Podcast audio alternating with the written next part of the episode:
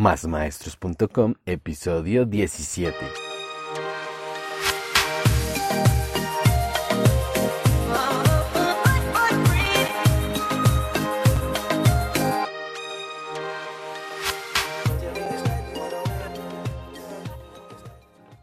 Buenos días, tardes o noches, maestros, maestras y todos aquellos amantes de la educación. Bienvenidos a este podcast, donde impulsamos el emprendimiento pedagógico un espacio para pensar nuestra labor como maestros, en donde hablamos de pedagogía, academia, valores, tecnologías en el aula y todo lo relacionado con el mundo de la enseñanza. Esto es Más Maestros. Y si eres un maestro en búsqueda de las mejores estrategias, este podcast es para ti. Y bien, bienvenidos a este nuevo episodio de másmaestros.com. Y el día de hoy vamos a hablar y a compartir cinco aspectos para ser mejores maestros, mejores educadores. Porque los mejores maestros siempre estamos comprometidos con nuestra formación y siempre tenemos nuevos retos para mejorar. Y hoy he querido compartirles cinco aspectos que considero pueden hacer mejor una presentación de un buen maestro y son cinco aspectos que he llamado dominios. Dominio de grupo, dominio de tema, dominio de materiales, dominio de emociones y dominio de tiempo. Y bien, vamos a ir escudriñando sobre cada uno de estos. Para el dominio de grupo, pues es simplemente que debemos conocer muy bien el grupo con el que interactuamos, tener presente siempre la cantidad de estudiantes, sus nombres, las características propias de cada grupo. En cuanto a la convivencia escolar, el aspecto académico, los intereses y las perspectivas de la clase, tener en cuenta la etapa del desarrollo en la que se encuentran y los mínimos que podemos establecer para poder iniciar una buena práctica pedagógica es importante que el maestro asegure un gran dominio del grupo y que él mismo sepa ser conducido por el camino del aprendizaje. Sin dominio de grupo es imposible liderar, armonizar y presentar el conocimiento, las habilidades o las competencias que queremos desarrollar durante una sesión. El dominio de grupo no es establecer simples reglas de trabajo, como si fuera una forma autoritaria, se trata de establecer una relación armónica entre el maestro y el grupo de estudiantes, una relación que motive, que aporte en la construcción del ambiente pedagógico. Dominar un grupo no significa utilizar el castigo para lograr capturar su atención. En ocasiones debemos de manera clásica secuestrar su atención con actividades o propuestas diferentes. Esto los va a mantener siempre conectados con esa propuesta de aprendizaje que vamos a llevar al aula. Las condiciones para que la clase sea óptima y para que haya un buen dominio grupo, pues deben ser como de mutuo acuerdo. En ocasiones nosotros como maestros solemos caer fácilmente en el autoritarismo y olvidamos escuchar sus inquietudes o propuestas, que en ocasiones suelen traer algo innovador. Por lo general la clase la construye el maestro por sí solo, pero en esta ocasión la propuesta es que se construya de manera mutua y que eh, se olvide del autoritarismo del maestro. Dominar el grupo es lograr que todos los estudiantes participen de forma activa del momento pedagógico que proponemos como maestros.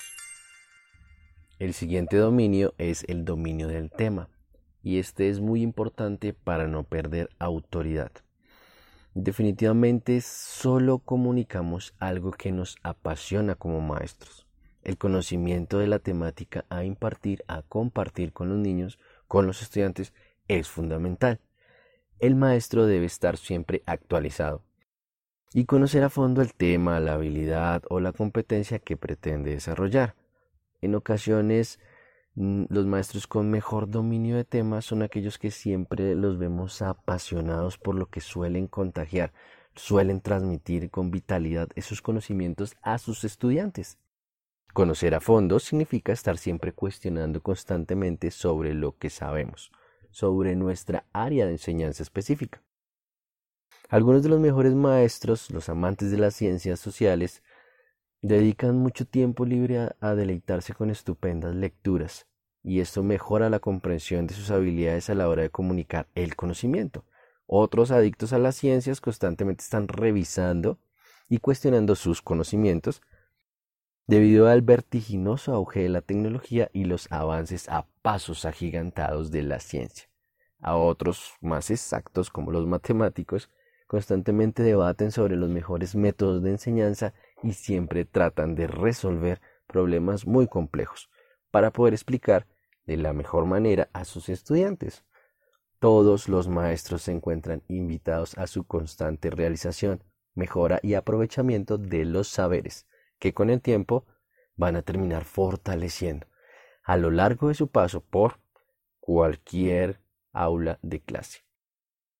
La honestidad de un maestro aquí suele ser muy importante, porque en ocasiones cuando no conocemos algún tema y somos cuestionados, interrogados por nuestros estudiantes, pues lo más sabio es eh, decir que simplemente no tenemos la respuesta.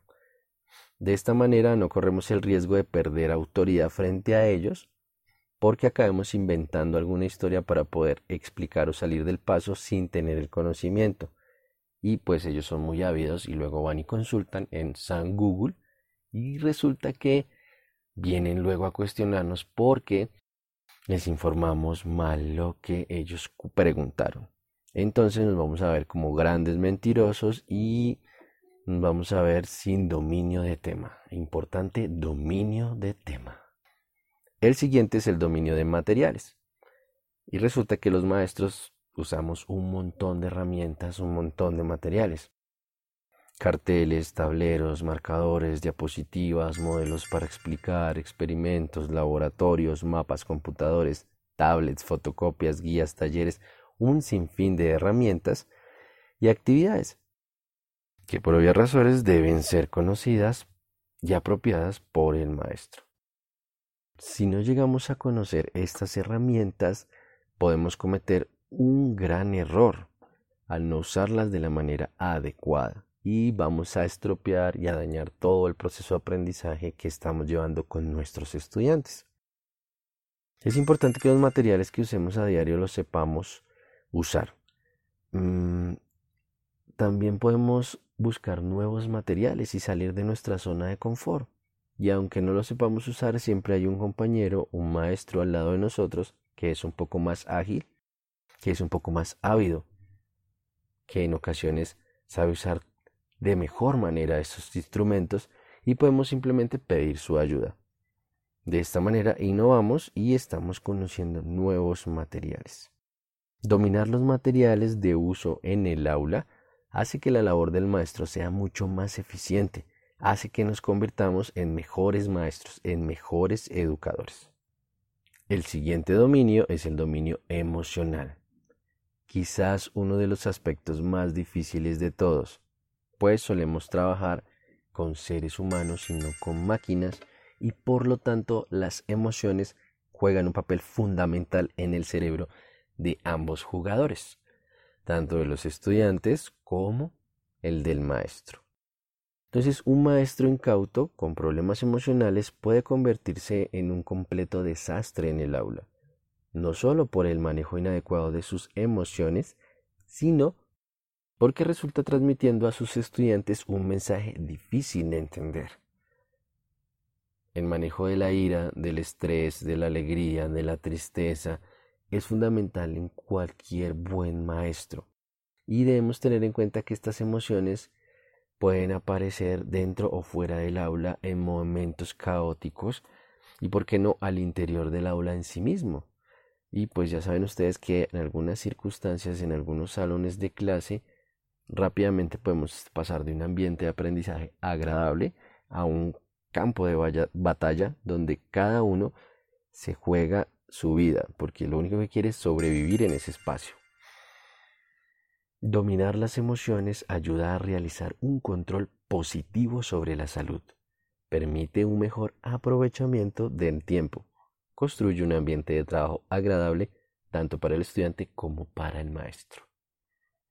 Además, si estamos con unos niños muy pequeños, pues vamos a estar entorpeciendo el proceso de aprendizaje de emociones porque ellos nos van a estar observando, ellos van a estar copiando nuestra conducta.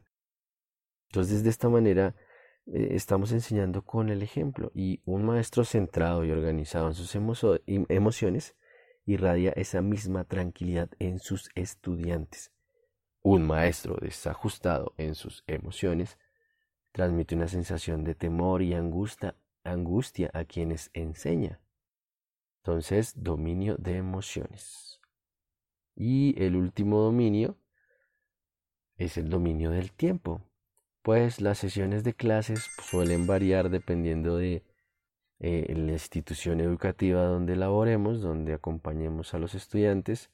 Algunas apuestan por tiempos de trabajo corto, otros tiempos largos, pero independientemente de el tiempo de medición, siempre podemos y tenemos que llevar un dominio del tiempo de la actividad de la sesión.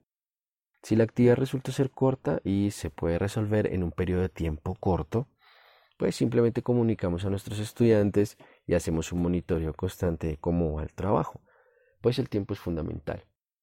Además porque cada clase es un reto nuevo, un aprendizaje nuevo, un ejercicio que desarrollar, una temática nueva, un diálogo que construir, una discusión para compartir.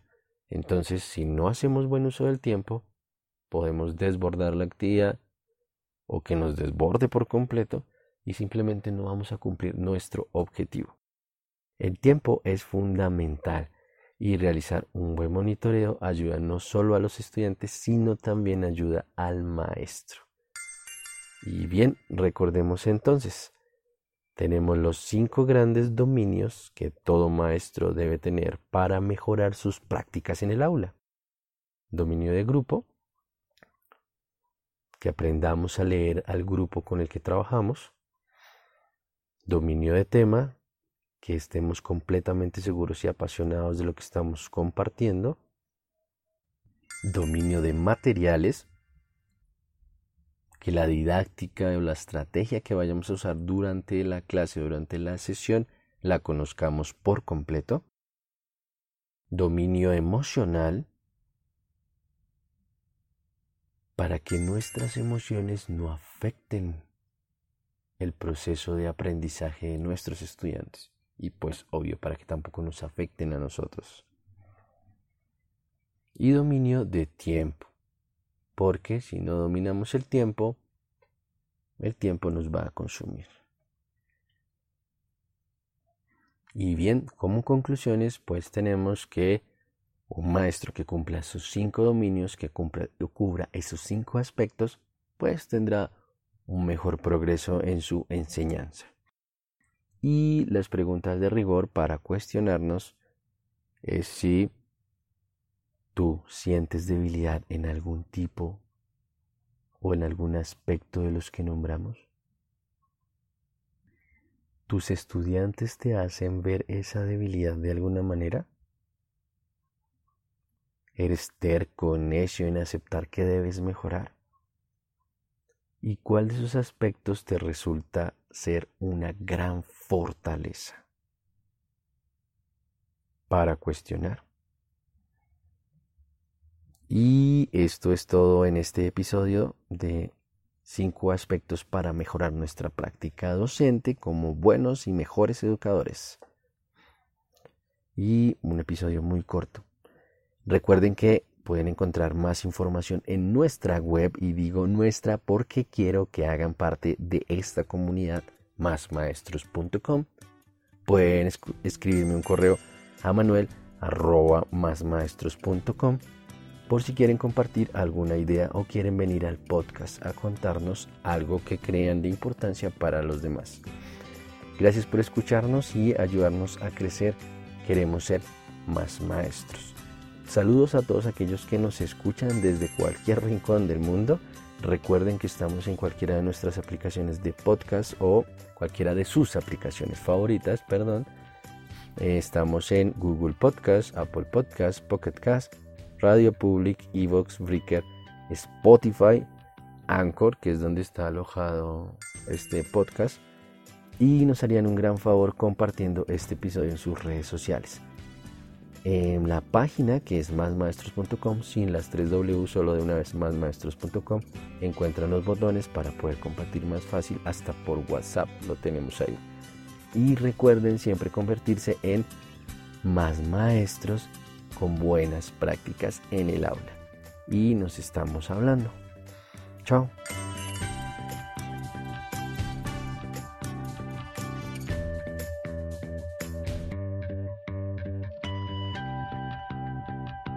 qué capítulo. Estuvo muy cortico. Chao.